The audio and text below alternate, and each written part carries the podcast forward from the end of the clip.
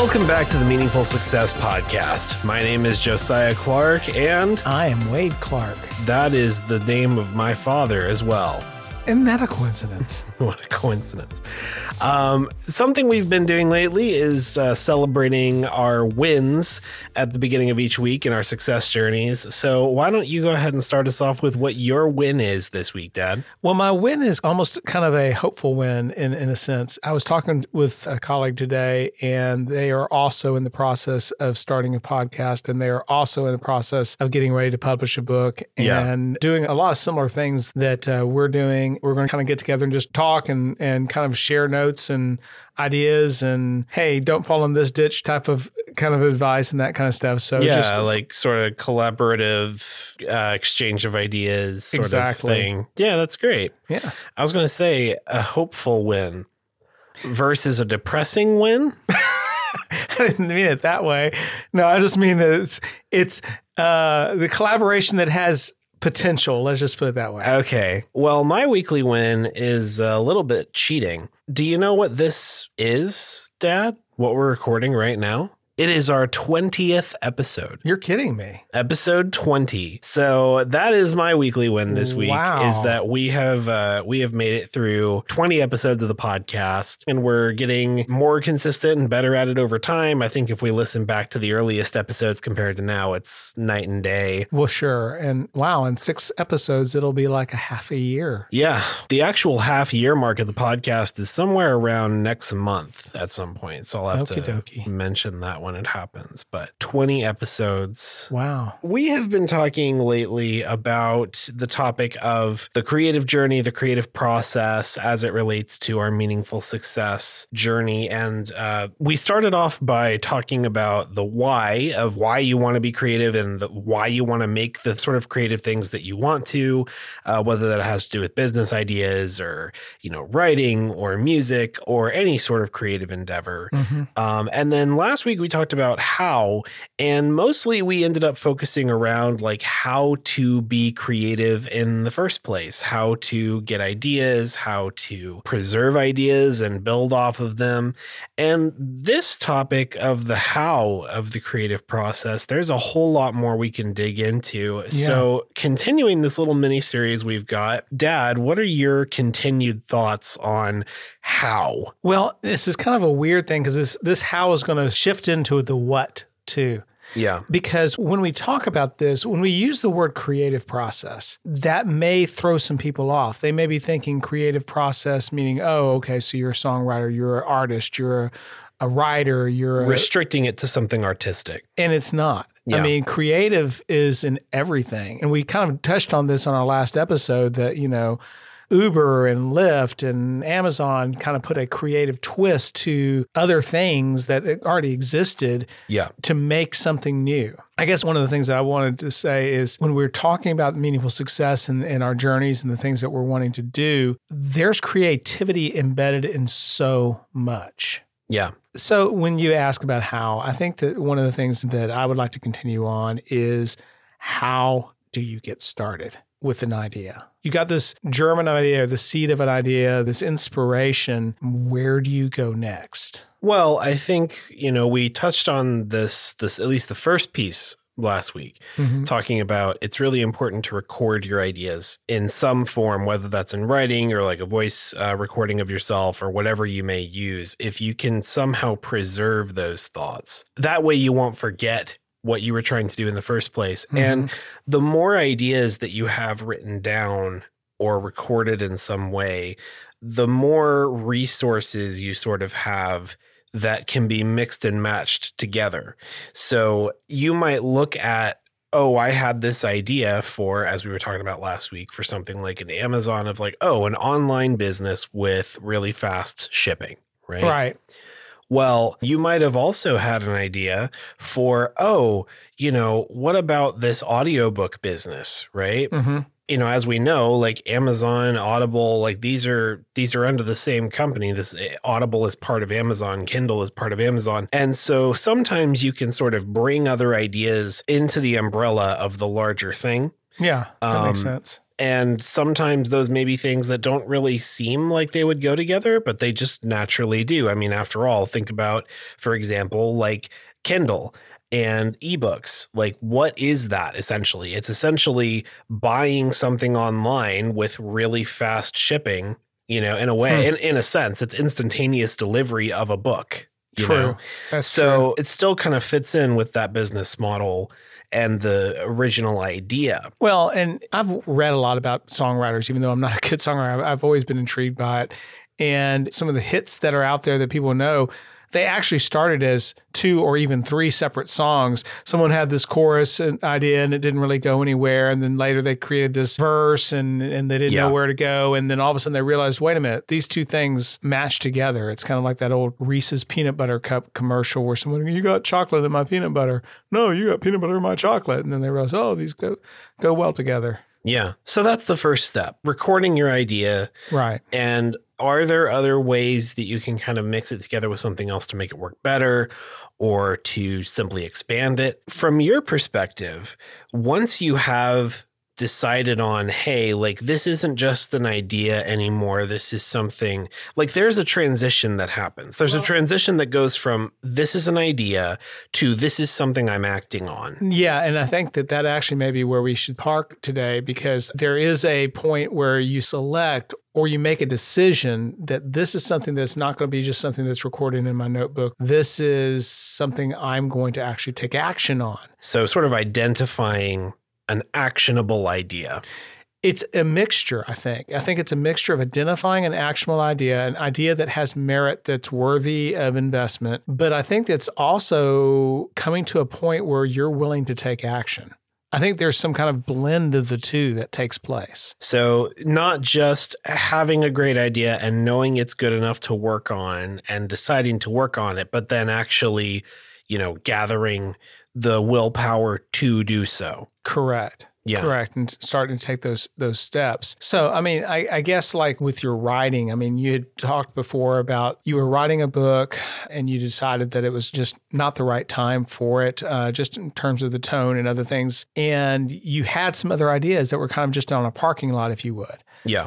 How did you decide? Like in this particular case, I think I think that pinstripe was was the idea that you selected from off the shelf. Yeah. So how did that become what you decided? Um, really, it was it was the next most developed idea that I had because I had that initial idea of the original book that you're talking about, Fall Forward. That you know, who knows if that'll ever actually come to fruition in any form, but. Mm-hmm. The version I was working on at the time you know, it was pretty fleshed out in my head.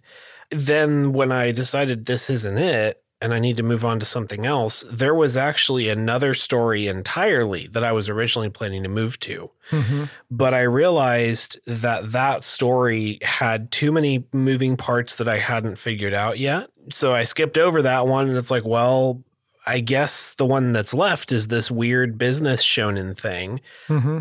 And the thing about that was it was a simple enough concept in my head that it was really easy to flesh out into something that had legs. That's you know? interesting because, you know, I, I, remember in the past, you were always very intrigued by and, and impressed by like Tolkien.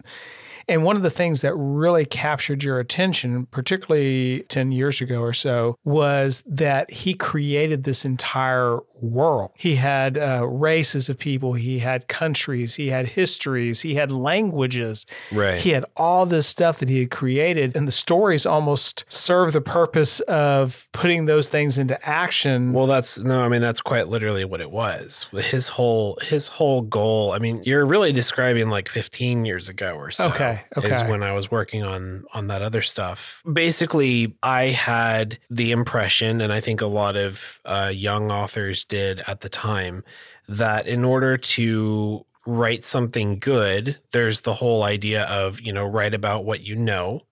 Okay. And so instead of interpreting that in the way it's really intended, which is sort of, you know, don't don't be a 14 year old kid trying to write about what it's like to be a retired 70 year old, right?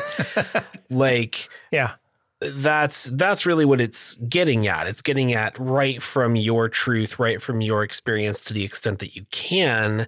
And what I interpreted that to mean was okay, I need to literally know every single detail of this fantastical world I'm creating down to the different names of flowers and the year in which X or Y history happened. And it's not that that's not a good thing to do or valuable or anything like that. The mistake I made was was believing that that was a prerequisite because that's what Tolkien did, right? And that uh. was ah. the that was the model I was uh, basing things on. And hmm. really, Tolkien wasn't trying to write a book. That was never the point. Tolkien was trying to create an entire mythology, an entire world, and all of that really revolved around the original languages he was creating because he was a linguist first and foremost. So it doesn't even make sense to pursue things in that direction because that's not even what the man was trying to do. So this kind of goes back to a, a, few podcasts ago when you were talking about the platform that you were using was kind of encouraging writing multiple short things each week and but that doesn't serve your purpose because that's not how you're intending to write. Right. And so in Tolkien's case, by modeling after Tolkien, you were mismatching. His intent was not circled around the story, which is your heart. His intent was about the language and, and the other things that he was creating. Yeah, at, at least initially. And wow. so that's so that's why it was kind of fruitless to pursue things in that direction. And so the, I think the way that you can apply that beyond just this very specific example anecdote about writing as a teenager is when you look at a successful business person or this entrepreneur or this company that startup that you really are inspired by the story of and all those things it is a mistake to try to model your journey after their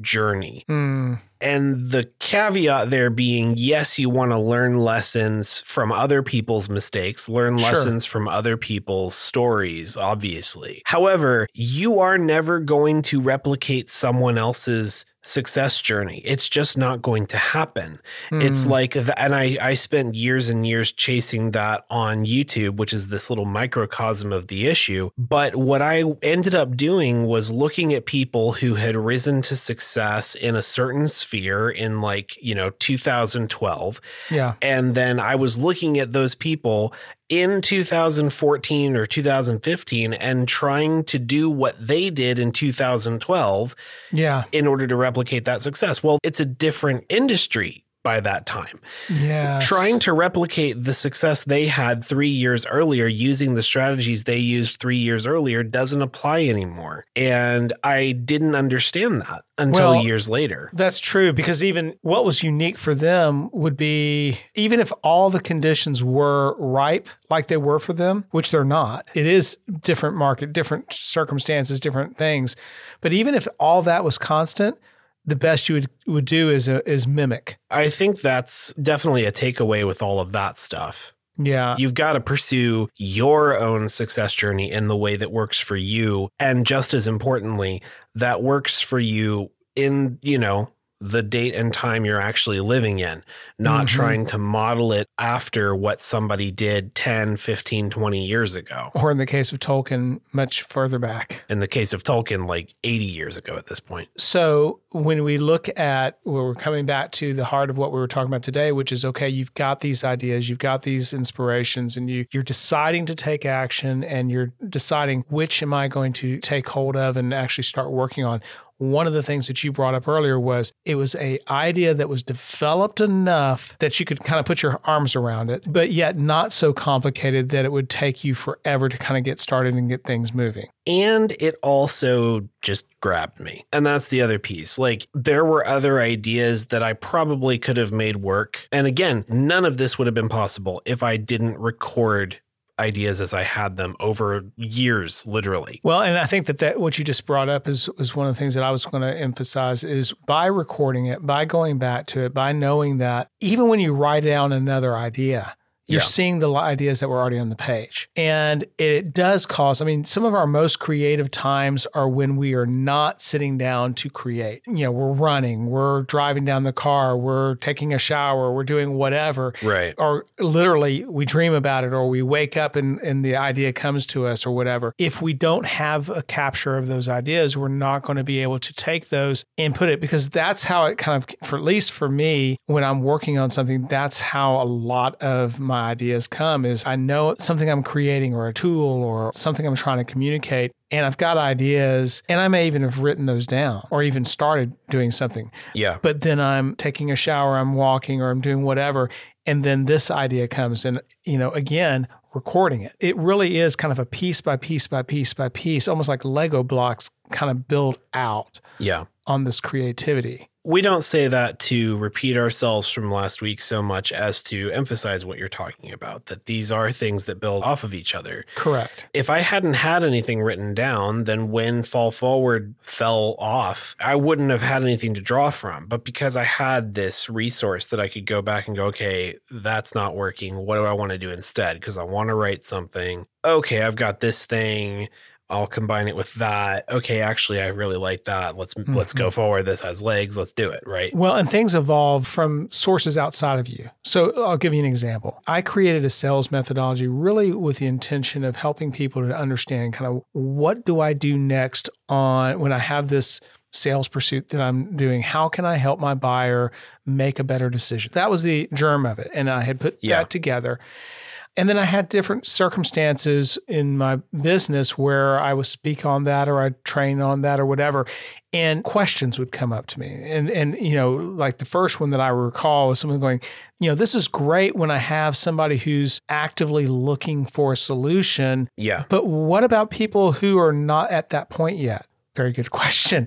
And so, over the course of literally more than a decade, in various circumstances, questions would arise or other things would surface that expanded upon that. I never intended to sit there and, create a whole sales methodology from start to finish, but it ended up being that way because of all these different things that came my way. Same holds true, but in a totally different context with meaningful success. I had a passion to understand strategy. I had a passion to understand success, Yeah. to understand the nature of those things. And I spent time studying and I and I looked at things and I found inconsistencies. And I'm like, you know, not all these things are gelling. They're not all fitting together in the way that I would think. And so then I kind of think, well, I need to put together how I see this working. And that took place literally over 10, 15, 20 years where I was in various circumstances and more and more of those things took shape. That's not to say that you want to create, you're going to have to wait 10, 20 years to, to Right. do something. I'm just saying that there's all kinds of ways that creativity can surface and to allow that freedom for things to expand, for things to maybe even go a different direction than you originally planned.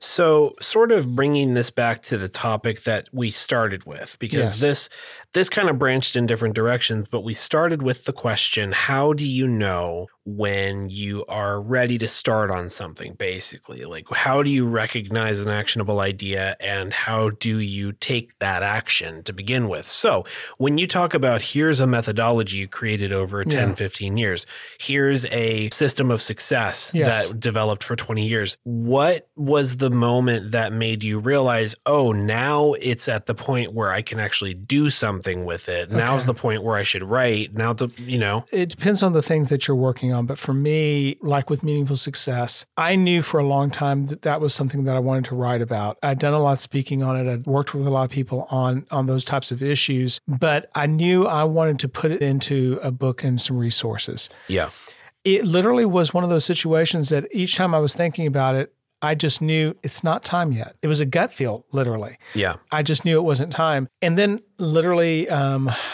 it was about a point where I was ready to do it. And that's when um, we lost Anna, our daughter, uh, Josiah's sister, due to cystic fibrosis. And for the next couple, two, three years, I just was not at a place that I could yeah, do anything from that perspective. But literally one day, I was like, okay, I think it's time for me to start writing that book now. I think it's time. Mm-hmm. It just because this is an idea that is always going. It's kind of in the back of the channel, in the back of the mind. You're always thinking about it here and there. yeah, And then I just knew now's the time. Because one of those pointers is you're thinking about it a lot. Yeah. When something is rising to the point where you're it's coming forward in your thoughts, both proactively and actively, that's one place. And then secondly, I had confirmation in a few different ways. And one of those ways was I was about to talk to mom about, hey, I think it's time. And I came into the bedroom one night and she goes, you know, I think it's time for you to write that book. And so there was a confirmation as well. And uh, so there's different ways. But I think that for me, one of the biggest ones, regardless of whether you're talking about writing or music or whatever, is it's at a point where you're thinking about it so much that you know there's a reason why it's coming to your thoughts so much. And for me, that's one of the reasons. So it sounds like we're kind of going around the same topic in different ways and different angles, but actually that's kind of what we kind of anticipated because this is just a large topic, the creative process. Well, and that's honestly not too far off of what the creative process is actually like. You know, that's interesting. You, you take pass after pass after pass after pass at something, even if it's just in your own head, and eventually you're refining it and figuring out. It's like you said, you had developed part of a sales methodology, but then a question arises. Yeah. And then you're going back through it again with that question in mind, right? So that's just how the nature of it is. Hmm. That doesn't mean, and this is the piece where people can get stymied because they're like, oh,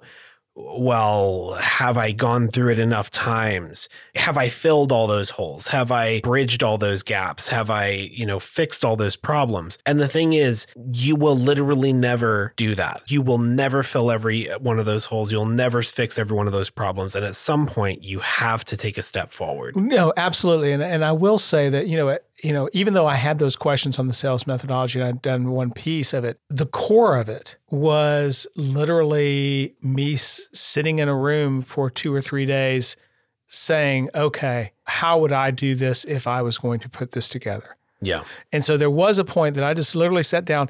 And so the core of that idea came from that standpoint. And even the model that I use in the sales process um, came at that point. Now, what I will tell you is then I realized that I had flip flopped some things in the model that I needed to change. Some of those things I kind of self edited. And then there's other things that came over time. But there comes a point in time you just have to take action. Yeah. So uh, we'll visit more on the creative process next time. But Josiah, I am curious this week, what was your weekly favorite?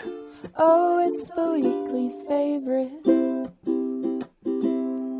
Uh, my weekly favorite uh, has to do with my writing. I have started the process of getting some artwork commissioned for my next book. There's uh, there's something about having a visual that is inspiring to me and it helps me kind of solidify things. And I work with a, a, really great artist on commissioning some of those pieces. And what's really cool about that is he's a really great designer and he's really good at thinking about how different things might affect a costume, right? Hmm.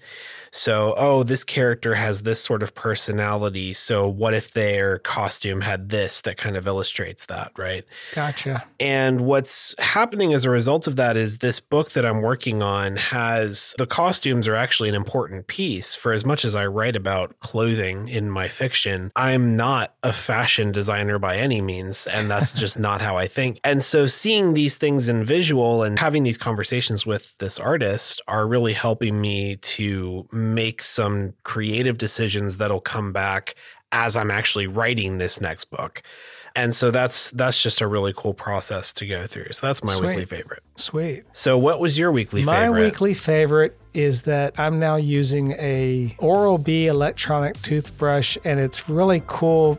I mean, it's, it sounds so strange, but it feels like you've gone to the dentist office after I brush my teeth with this thing.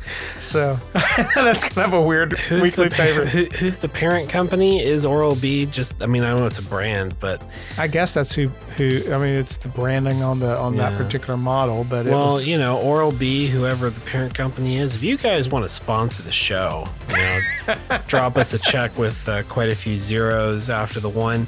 That'd be awesome, and we would be more than happy to uh, share the wonders of the Oral B electric toothbrush. there you go. Makes my dad's teeth tingle. well, thanks for listening, everybody. We'll see you in the next one. Please let us know what you think of the show now that we've hit 20 episodes. What have been your favorite moments so far? Maybe we'll do some sort of a clip show or something on Patreon in the future. But until next week, Aloha. that works for me. This violet sky, I see The Meaningful Success podcast is Josiah Clark and myself, Wade Clark. Uh, the music is by Daniel Gunderson, brings back the feeling. And if you would like to participate in this as a community, we encourage you to, to leave us a voicemail uh, at speakpipe.msp. Spe- uh, speakpipe.com slash MSP. Excuse me, Yes. So close. yet so far.